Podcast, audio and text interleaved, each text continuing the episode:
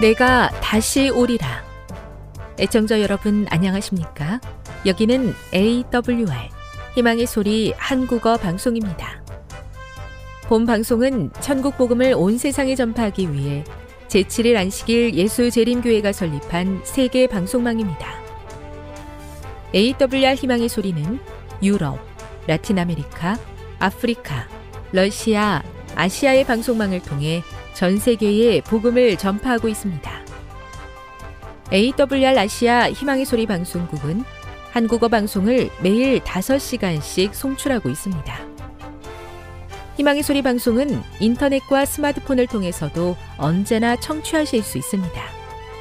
들으실 수 있는 인터넷 주소는 awr.org입니다. 유튜브로는 awr 코리아로 검색하시면 됩니다.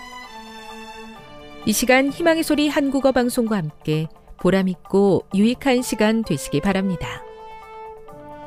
내가 다시 오리라. 여기는 AWR 희망의 소리 한국어 방송입니다. 주파수 안내입니다. 괌에서 송출하는 우리 방송은 한국 표준시로 새벽 1시 30분에 11,955kHz로 새벽 2시 30분에 15,530kHz로 새벽 5시에 9,700kHz로 3회에 걸쳐 송출하고 있습니다. 스리랑카에서 송출하는 우리 방송은 한국 표준시로 새벽 4시에 9,765kHz로 우즈베키스탄에서는 밤 9시에 15,530kHz로 타지키스탄에서는 밤 9시에 15,515kHz로 각각 1시간씩 방송하고 있습니다. 애청자 여러분의 많은 청취 바랍니다.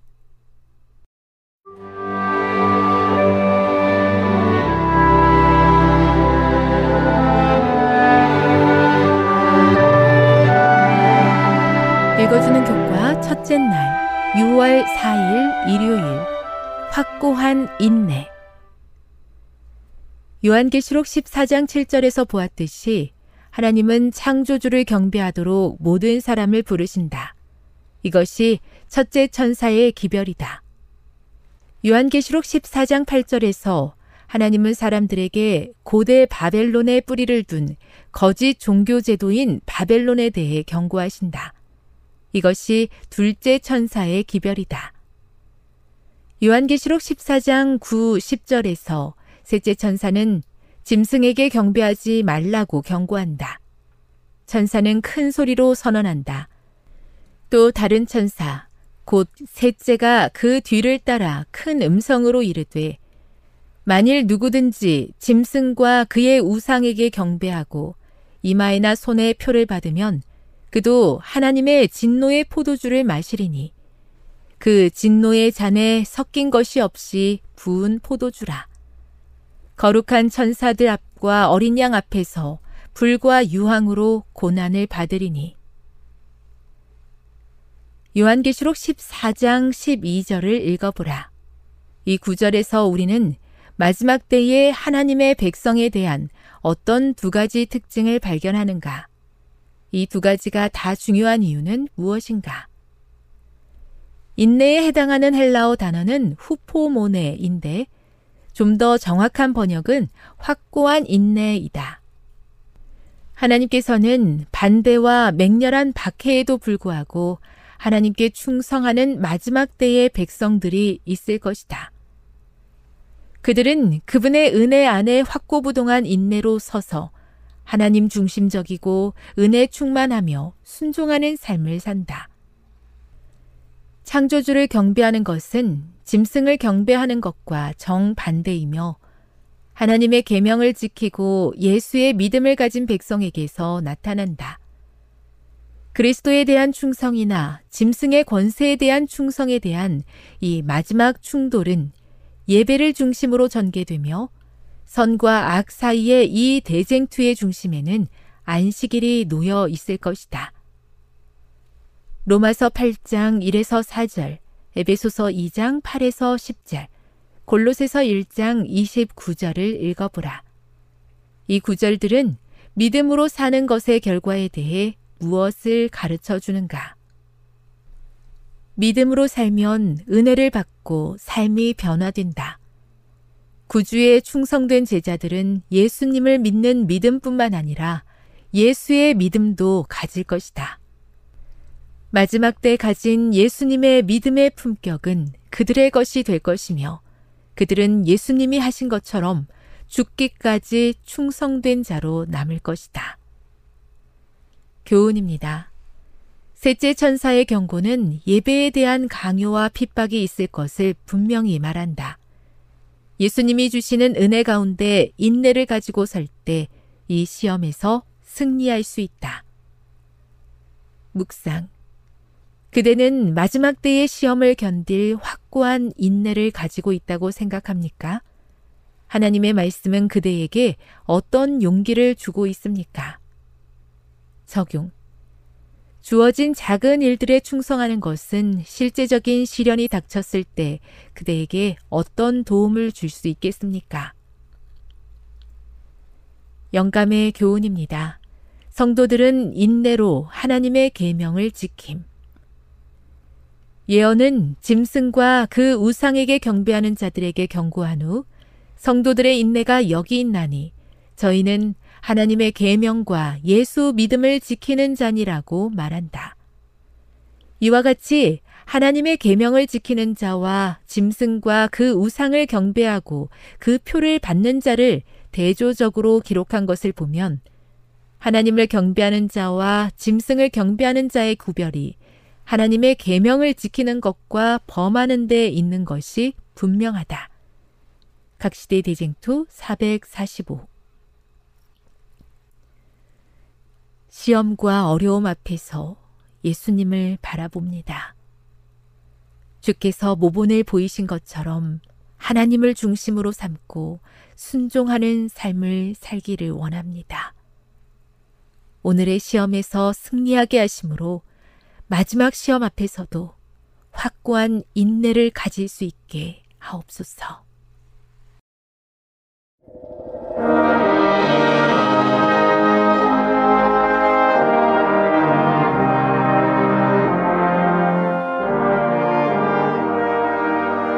희망의 소리 청취자 여러분 주 안에서 평안하셨습니까? 방송을 통해 여러분들을 만나게 되어 기쁘게 생각합니다. 저는 박용범 목사입니다. 이 시간 하나님의 은혜가 우리 모두에게 함께 하시기를 바랍니다. 이 시간에는 죽음을 바라보는 성경의 시각이란 제목으로 함께 은혜를 나누고자 합니다. 죽음을 바라보는 성경의 시각이라는 제목입니다. 본문은 사무엘상 25장 1절입니다. 사무엘상 25장 1절입니다. 사무엘이 죽음에 온 이스라엘 무리가 모여 그를 애곡하며 라마 그의 집에서 그를 장사한지라. 다윗이 일어나 바란 광야로 내려가니라. 사람의 출생이 신비이고 죽음이 신비입니다. 성경 이외의 어떤 책에서도 출생의 신비와 죽음의 신비를 명확히 기록한 책은 없습니다. 왜냐하면 성경의 하나님만이 창조주시기 때문입니다. 이 땅에 있는 사람에 의해 만들어진 어떤 신도 창조주가 아닙니다. 그 신들은 하나님께서 주신 사람들 속에 있는 영혼을 삼어는 마음으로 인해 사람들의 필요에 의해 만들어진 신들입니다. 그래서 그 신들은 창조하는 신이 아니라 사람에 의해 창조되어진 신입니다. 사람이 만든 이 신에 대하여 예레미야 선지자는 예레미야서에 이렇게 이야기하고 있습니다. 예레미야 10장 1절로 5절에 있는 말씀입니다. 예레미야 10장 1절로 5절입니다. 이스라엘 집이여 여호와께서 너희에게 이르시는 말씀을 들을지어다. 여호와께서 이같이 말씀하시되 열방의 길을 배우지 말라. 열방이는 하늘의 징조를 두려워하거니와 너희는 그것을 두려워 말라. 열방의 규례는 헛된 것이라. 그 위하는 것은 삼림에서 벤 나무요 공장의 손이 도끼로 만든 것이라. 그들이 은과 금으로 그것에 꾸미고 못과 장도리로 그것을 든든히 하여 유동치 않게 하나니 그것이 갈린 기둥 같아서 말도 못하며 걸어 다니지도 못하므로 사람에게 매임을 입느니라. 그것이 화를 주거나 복을 주지 못하나니 너희는 두려워 말라 하셨느니라. 이어서 8절, 9절, 그리고 11절, 14절에 있는 말씀입니다. 예레미야 10장 8절로 9절, 그리고 11절, 14절입니다. 그들은 다 무지하고 어리석은 것이니 우상의 돈은 나무뿐이라.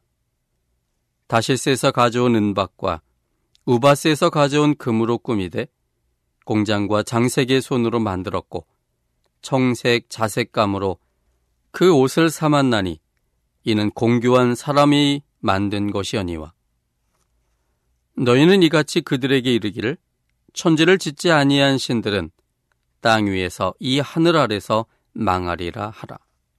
14절 사람마다 우준하고 무식하도다. 금장색마다 자기의 조각한 신상으로 인하여 수치를 당하나니 이는 그 부어 만든 우상은 거짓 것이요 그 속에 생기가 없음이라. 사람에 의해서 만들어진 신들은 생기 없는 신들입니다. 스스로 생명이 없는 신들이기 때문에 그 신들은 들을 수도 없고 말할 수도 없고 생각할 수도 없습니다. 그 신들은 벌을 주거나 또 복을 줄 수도 없는 것들입니다.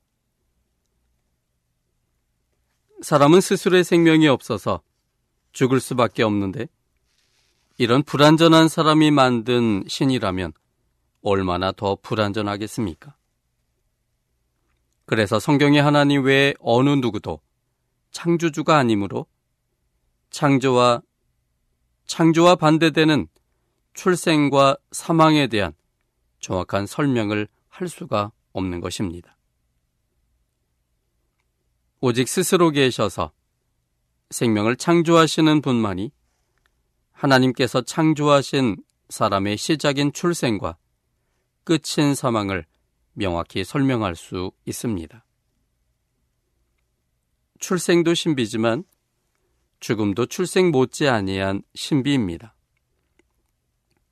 출생은 이 땅에 태어나기 전에 어디서 존재하다가 이 땅에 온 것이 아니기에 즉 없는 데서 태어난 것이므로 우리는 우리의 출생에 대해서도 알지 못하고 또한 우리는 도구가 되어 하나님의 생명을 전달하는 입장에서 자녀를 낳은 것이므로 태어나는 자녀를 보면서도 출생의 신비를 잘 알 수가 없습니다.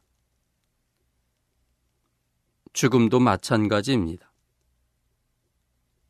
죽어본 사람이 없기 때문에 또 죽었다가 살아난 사람을 본 적도 없고 혹 보았다 할지라도 그는 잠자는 상태 속에 무의식 속에 있다가 깨어난 것이므로 말해 줄 것이 없습니다.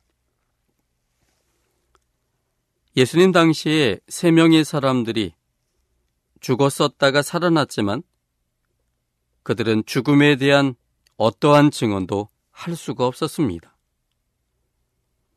예수님 당시에 죽었다가 예수님에 의해서 살아난 그 세 사람의 이야기를 좀 생각해 보겠습니다. 먼저 마가복음 5장 35절부터 43절까지 있는 말씀입니다. 마가복음 5장 35절로 43절입니다. 아직 말씀하실 때 회당장의 집에서 사람들이 와서 가로되 당신의 딸이 죽었나이다. 어찌하여 선생을 더 괴롭게 하나이까? 예수께서 그 하는 말을 곁에서 들으시고 회당자에게 이르시되 두려워 말고 믿기만 하라 하시고 베드로와 야고보와 야고보의 형제 요한 외에 아무도 따라옴을 허치 아니하시고 회당장의 집에 함께 가사 호나함과 사람들의 울며 심히 통곡함을 보시고 들어가서 저희에게 이르시되 너희가 어찌하여 환호하며 우느냐 이 아이가 죽은 것이 아니라 잔다 하시니 저희가 비웃더라.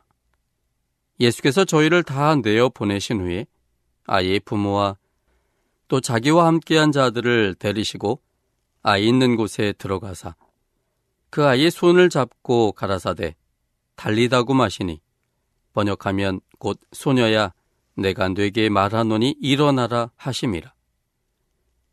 소녀가 곧 일어나서 걸으니 나이 열두 살이라. 사람들이 곧 크게 놀라고 놀라거늘 예수께서 이 일을 아무도 알지 못하게 하라고 저희를 많이 경계하시고 이에 소녀에게 먹을 것을 주라 하시니라. 여기 본문에 기록된 회당장의 이름은 야이로였습니다. 야이로에게는 12살이 된 딸이 있었습니다. 그런데 그 딸이 죽었습니다. 그런데 이 회당장 야이로의 딸이 죽은 그 상황에 대하여 예수님은 그 아이가 죽은 것이 아니라 잔다라고 말씀하셨습니다. 예수님은 실제로 그 아이가 죽은 것을 아셨지만 그가 잔다라고 말씀하셨습니다. 왜냐하면 아담 안에서 죽는 모든 사람들의 죽음은 영원한 죽음으로 죽는 것처럼 보이지만 아담을 창조하신 하나님께서 그 영원한 죽음을 십자가에서 대신 해결할 것을 담보로 아담 안에 태어난 모든 사람들의 죽음은 영원한 죽음이 아니라 잠자는 죽음으로 바뀌었기 때문입니다. 그래서 죽은 이 아이를 예수님은 살리셨습니다. 그런데 살아난 이 아이가 죽었던 당시에 자신의 상황에 대하여 전혀 이야기하는 모습이 보여지지 않습니다. 그 이유는 모든 사람들이 죽은 후에는 의식이 없는 잠자는 상태이기 때문입니다. 두 번째로 나오는 죽었다가 살아난 자의 모습은 누가복음 7장이 있습니다. 누가복음 7장 11절로 17절까지 있는 말씀입니다. 누가복음 7장 11절로 17절입니다. 그 후에 예수께서 나인이란 성으로 가실새 제자와 허다한 무리가 동행하더니 성문에 가까이 오실 때 사람들이 한 죽은 자를 메고 나오니 이는 그 어미의 독자요. 어미는 과부라. 그 성에 많은 사람도 그와 함께 나오거늘. 주께서 과부를 보시고 불쌍히 여기사 울지 말라 하시고 가까이 오사 그 관에 손을 대시니 맨 자들이 서는지라. 예수께서 가라사대 청년아 내가 네게 말하노니 일어나라 하심에 죽었던 자가 일어앉고 말도 하거늘 예수께서 그를 어미에게 주신대 모든 사람이 두려워하며 하나님께 영광을 돌려 가로되 큰 선지자가 우리 가운데 일어나셨다고 또 하나님께서 자기 백성을 돌아보셨다 하더라. 예수께 대한 이 소문이 온 유대와 사방에 두루 퍼지니라.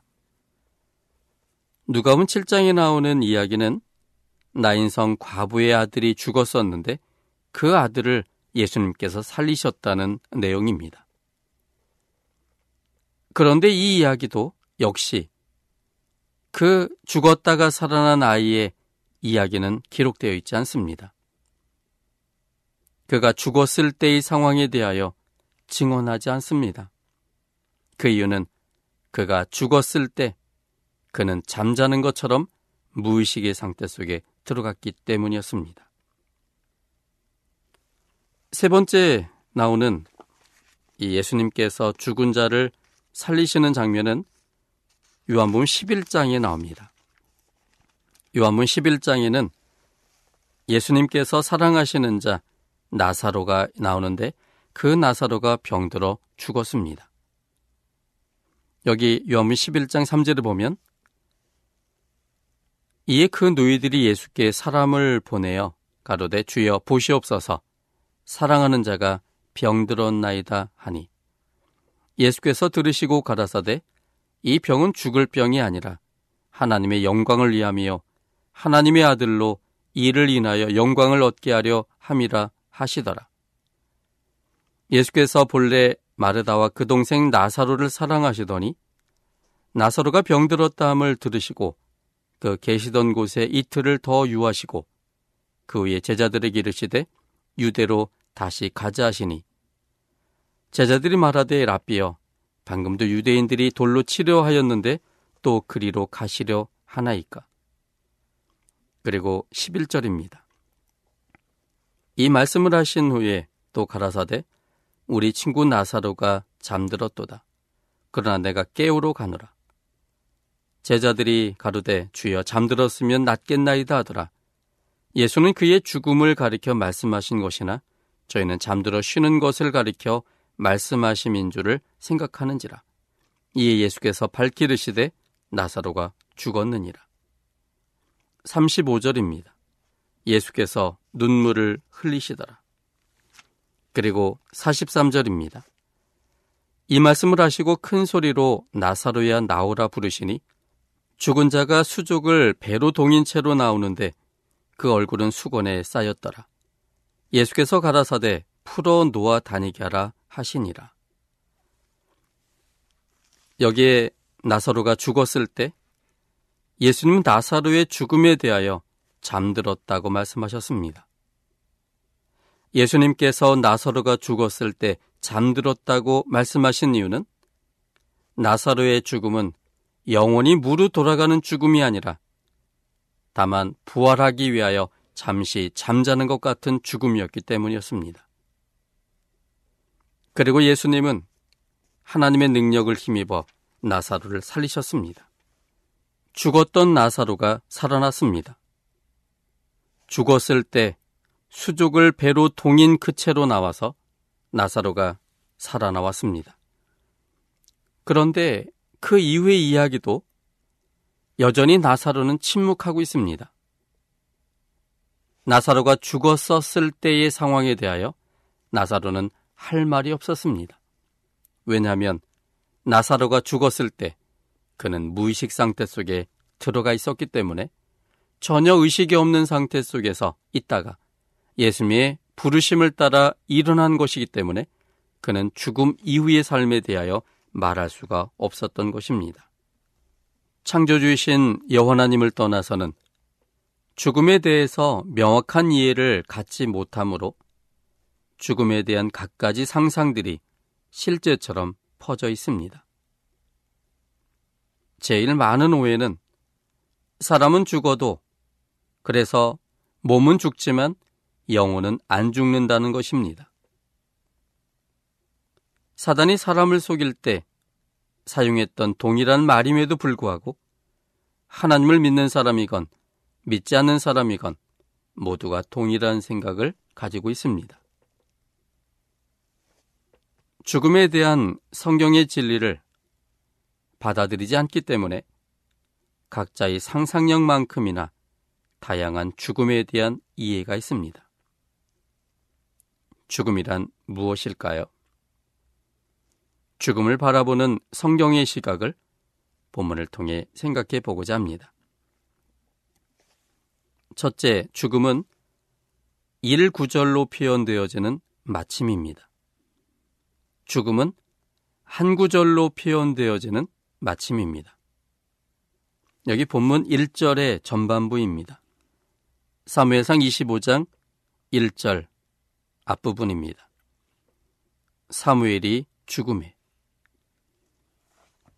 본문은 짧은 문장 구조인 일용식을 사용하여 사무엘의 죽음을 표현했습니다. 사무엘이 죽었다입니다. 사무엘이란 선지자는 매우 유명한 사람입니다. 그의 어머니 한나의 서원과 엘리와 엘리의 아들들과 대비되는 사람으로서 사람들의 머리에 인상 깊게 남아있는 사람입니다. 이스라엘의 초대 왕을 세우는데 하나님을 대신하여 그 역할을 감당했고 다윗을 세우는데도 깊이 관여했던 사람이었습니다. 그는 평생을 신실한 하나님의 선지자요 영적인 지도자로서 이스라엘 사람들의 존경과 경외심을 받는 위대한 사람이었습니다. 그의 일면을 보여줄 수 있는 기사가 사무엘상 12장 1절로 5절에 기록되어 있습니다. 사무엘상 12장 1절로 5절입니다. 사무엘이 온 이스라엘에게 이르되 보라 너희가 내게 한 말을 내가 다 듣고 너희 위에 왕을 세웠더니 이제 왕이 너희 앞에 출입하느니라. 보라 나는 늙어 머리가 희었고 내 아들들도 너희와 함께 있느니라. 내가 어려서부터 오늘날까지 너희 앞에 출입하였거니와 내가 여기 있나니 여호와 앞과 그 기름 부음을 받은 자 앞에서 내게 대하여 증거하라. 내가 네 소를 취하였느냐? 네 나귀를 취하였느냐? 누구를 속였느냐? 누구를 압제하였느냐?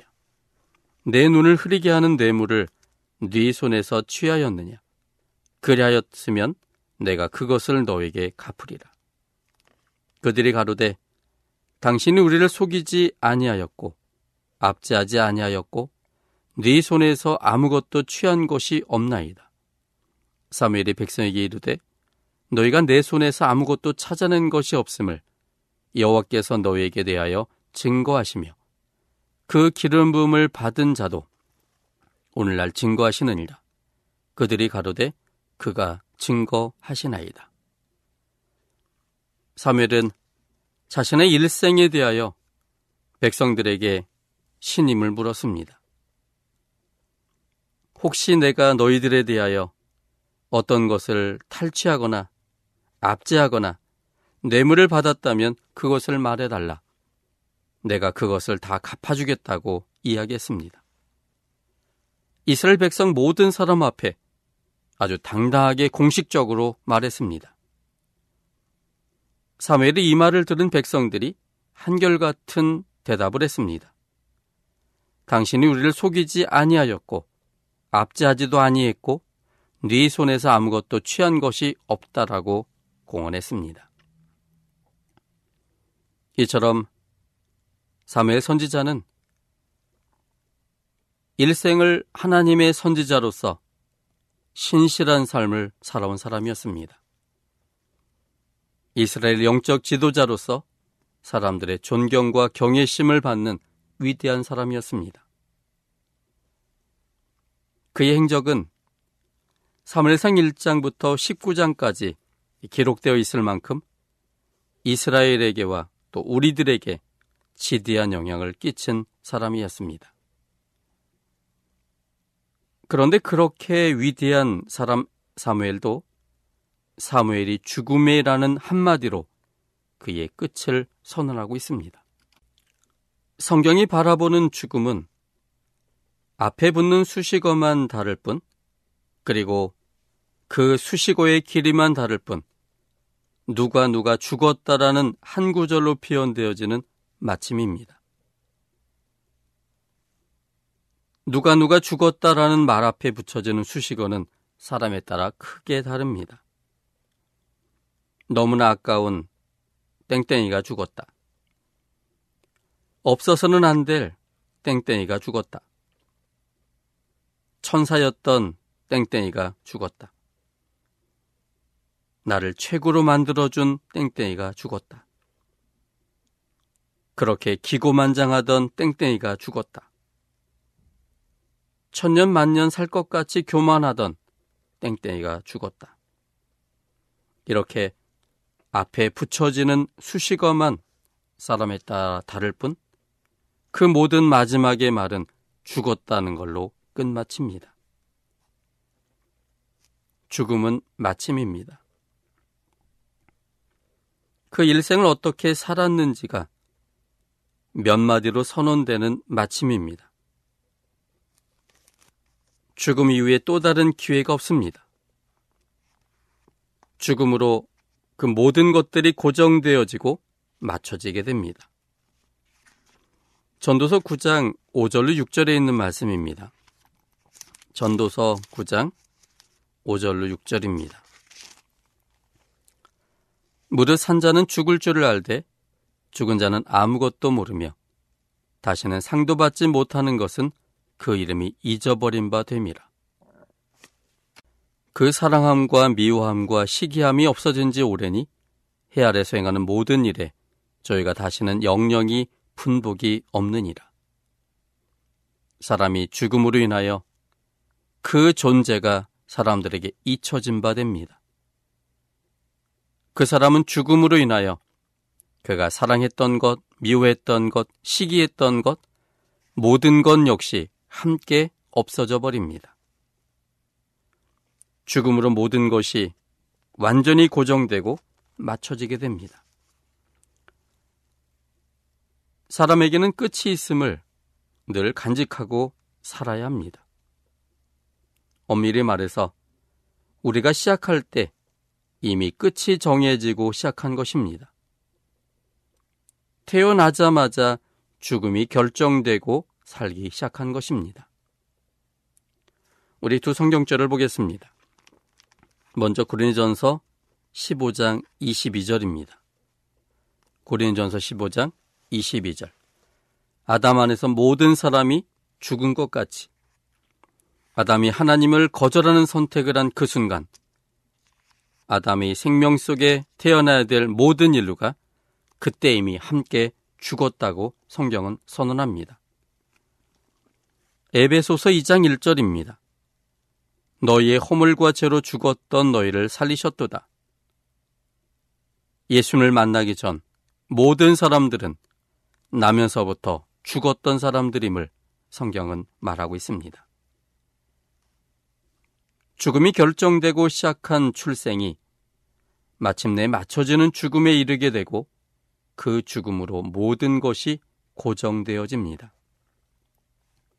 그렇다면 죽음과 더불어 시작되었고 마침내 죽음으로 끝날 인생이라면 왜 하나님께서는 이 삶을 우리들에게 허락하는 것일까요? 어차피 죽을 인생인데 왜 시작을 하게 하신 것일까요? 우리들이 살아있는 동안은 어떤 의미를 갖는 시간들일까요? 그것은 창조주 하나님을 알게 하여 사랑과 생명을 나누고 영원한 생명 속에서 영생하도록 기회를 주시는 하나님의 사랑의 은혜의 시간들입니다.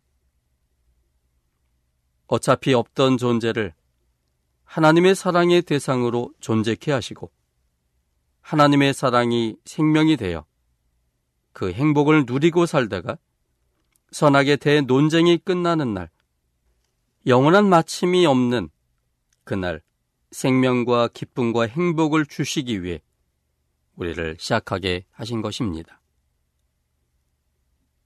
죽음이 마침임을 깨닫는 일은 복된 일입니다.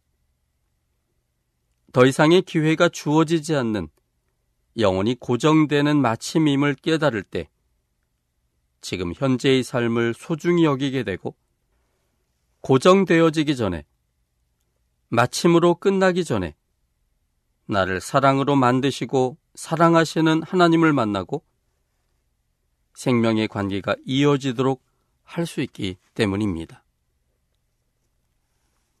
죽음으로 모든 것이 끝마치기 전에 나를 창조하신 그 하나님을 만나야 합니다. 죽음으로 모든 것이 끝마쳐지기 전에 나를 사랑하시는 그 하나님을 만나야 합니다. 전도서 12장 1절에 있는 말씀을 함께 보겠습니다. 전도서 12장 1절입니다. 너는 청년이 이때 곧 곤고한 날이 이르기 전 나는 아무 낙이 없다고 할 해가 가깝기 전에 너희 창조자를 기억하라. 영원한 운명이 결정되어지기 전에 우리는 생명이신 나의 창조자를 만나야 합니다. 그분을 만날 때 우리는 이 죽음으로 모든 것이 끝나는 것처럼 보이지만 하나님을 만나면 그 죽음은 죽음이 아님을 확신하게 됩니다. 하나님 안에서는 영원한 생명이 있고 그 영원한 생명을 받아들인 자에게는 죽음은 이미 죽음이 아닌 것입니다. 왜냐하면 예수님께서 재림하실 때 예수님과 생명으로 연결된 모든 사람들이 영원한 생명의 부활을 경험하게 될 것이기 때문입니다. 마태음 22장에 보면 마태음 22장 32절입니다. 나는 아브라함의 하나님이요 이삭의 하나님이요 야곱의 하나님이로 하신 것을 읽어보지 못하였느냐? 하나님은 죽은 자의 하나님이 아니요 산자의 하나님이시니라 하시니 하나님은 하나님과의 생명으로 연결된 사람의 죽음에 대하여 그것을 죽은 자라고 표현하지 않습니다. 죽음으로 모든 것이 고정되므로 그가 죽기 전에 창조주 하나님의 사랑을 받아들임으로 생명을 간직하고 죽었다면 그것은 하나님의 기억 속에 영원한 생명으로 이어진 사람입니다. 예수님이 재림하실 때 부활할 때야 드디어 살아난 사람이 아니라 이미 생명 속에 잠자는 사람들은 하나님의 시각에서는 지금도 산자인 것입니다. 그러므로 죽음으로 모든 것이 끝마쳐지기 전에 생명이신 창조주, 절대적 사랑을 하시는 그 창조주 하나님을 만나게 되기를 바랍니다. 지금 여러분께서는 AWR 희망의 소리 한국어 방송을 듣고 계십니다.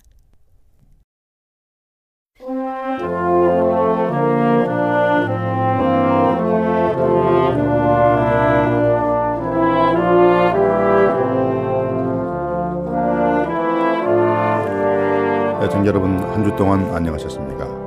하나님의 평강이 임하기를 기원합니다. 한국연합회 성경연구소장 임봉경 목사입니다. 예, 이 방송을 들으시는 여러분 모두를 주님의 이름으로 환영합니다. 오늘도 여러분에게 하나님의 기이하신 사랑과 예수 그리스도의 헤아릴 수 없는 은총과 진리의 성령의 깊은 감동이 함께 하시기를 바랍니다. 예, 오늘도 대단히 중요한 다친문 교리에 대해서 좀 더 보충하는 시간을 갖도록 하겠습니다. 예, 지난 시간에 드린 말씀을 기억하시면서 예, 재림운동을 예, 일으켰던 밀러주의자들과 초기에 안식일 준수 재림 신자들이 예, 당시 급변하는 역사적 상황에서 얻은 다친문 예, 지지자들의 견해 사이에는 좀 차이점이 있습니다.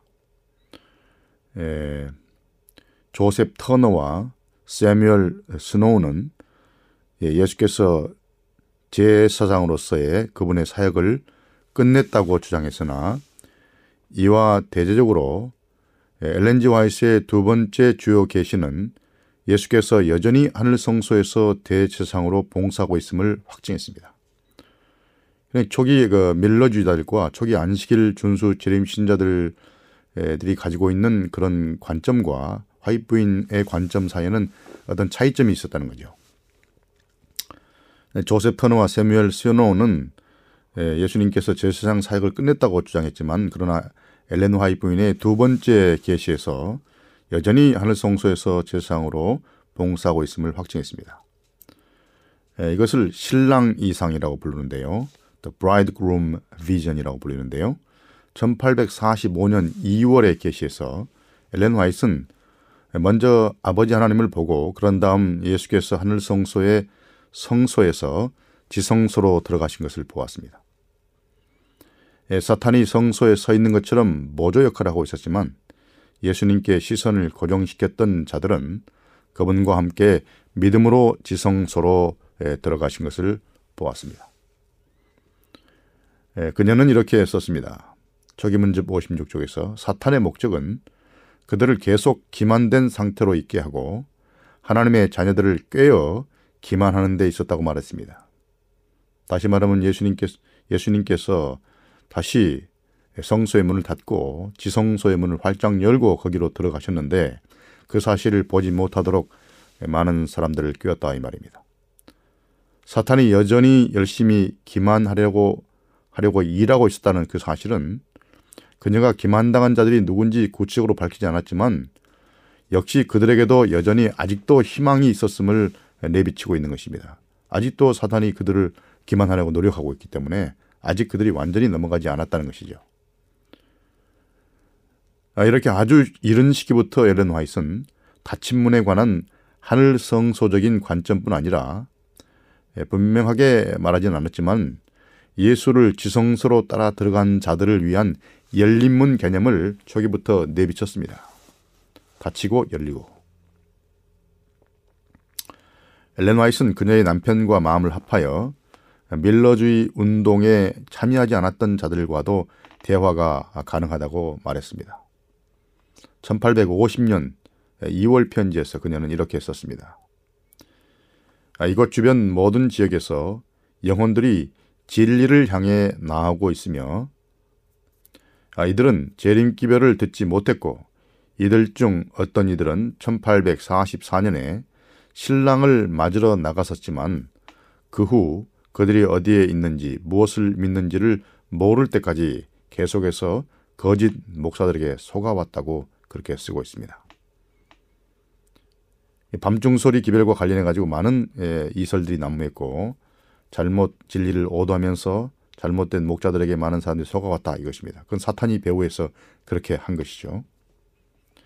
이와 함께 그녀는 앞서 밤중 소리를 거절하고 구원을 위한 때가 지나갔다라고 믿었던 자들 가운데 있었던 가짜 그리스도인 부흥까지 모사했습니다. 예, 그들 가운데 가짜 그리스도인 부흥도 일어난 것입니다.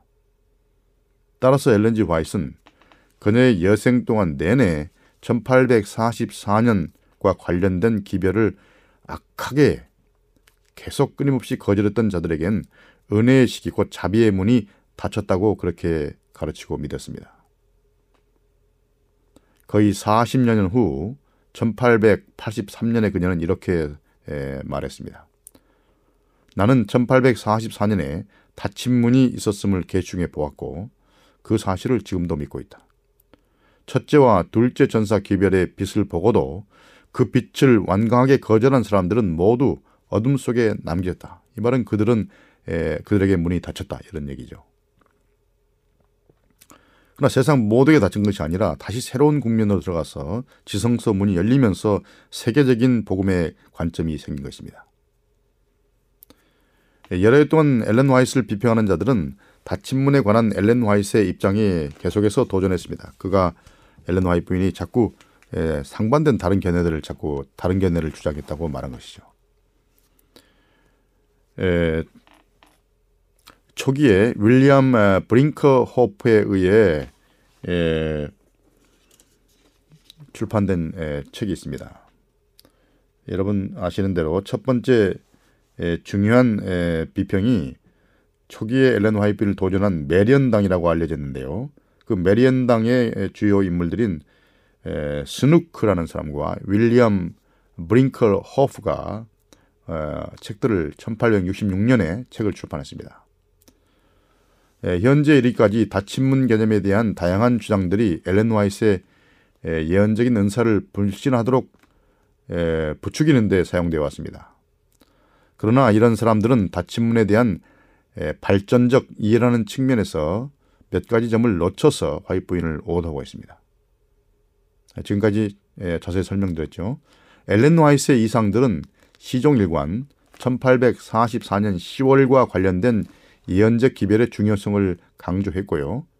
1844년 실망 후에 예언적 재발견을 통해 은혜의 시기가 당시에 아직 완전히 끝나지는 않았으며 예수께서 여전히 대제사장으로 기능하고 있음을 확인했습니다. 또한 그녀는 개인이 구원받을 수 없다고 말하거나 회개한 개인에게 자비의 문이 닫혔다고 쓰지도 않았습니다. 그러나 그녀의 진술들을 보면 아주 짧은 기간이지만 그녀가 세상을 위한 복음 전도 사역이 끝났다고 믿었던 것으로 보이지만 초기에 예, 밀로운동 실패로 잠시 동안의 이런 이해의 단절은 몇 년에 곧 다 해결되었습니다. 그 후 그녀가 받은 계시들은 신학적으로 더 열린 관점들을 보여주고 있습니다. 하나님께서 그렇게 에, 지도하고 새로운 관점을 갖도록 도와준 것이요. 계시를 통해서. 닫힌 문과 열린 문이라는 용어들은 안실과 성소 교리를 서로 통합해주고 1844년의 대실망의 경험을 설명해 줄 뿐 아니라 온 세상을 향한 새로운 복음전도 운동에 대한 이유를 제공해주는 새로운 신학적인 이해를 발전시켰던 것입니다. 제가 설명한 대로요. 예, 훗날 제임스 화이트도 다친문에 대한 그들의 예, 일부 이해를 더 서서히 포기해 남으로써 그들이 얻은 유익에 대해서 예, 생각을 반추했습니다. 이렇게 말했습니다. 이 백성 가운데 어떤 이들은 얼마의 시간이 흐른 후 곧 전반적으로 재림 신살과 함께 다친문 개념을 믿었다. 우리 중 어떤 이들은 그들의 재림운동을 재림운동 경험을 버리고 멸망으로 물러난 자들보다 더 오랫동안 이런 입장을 고수했다.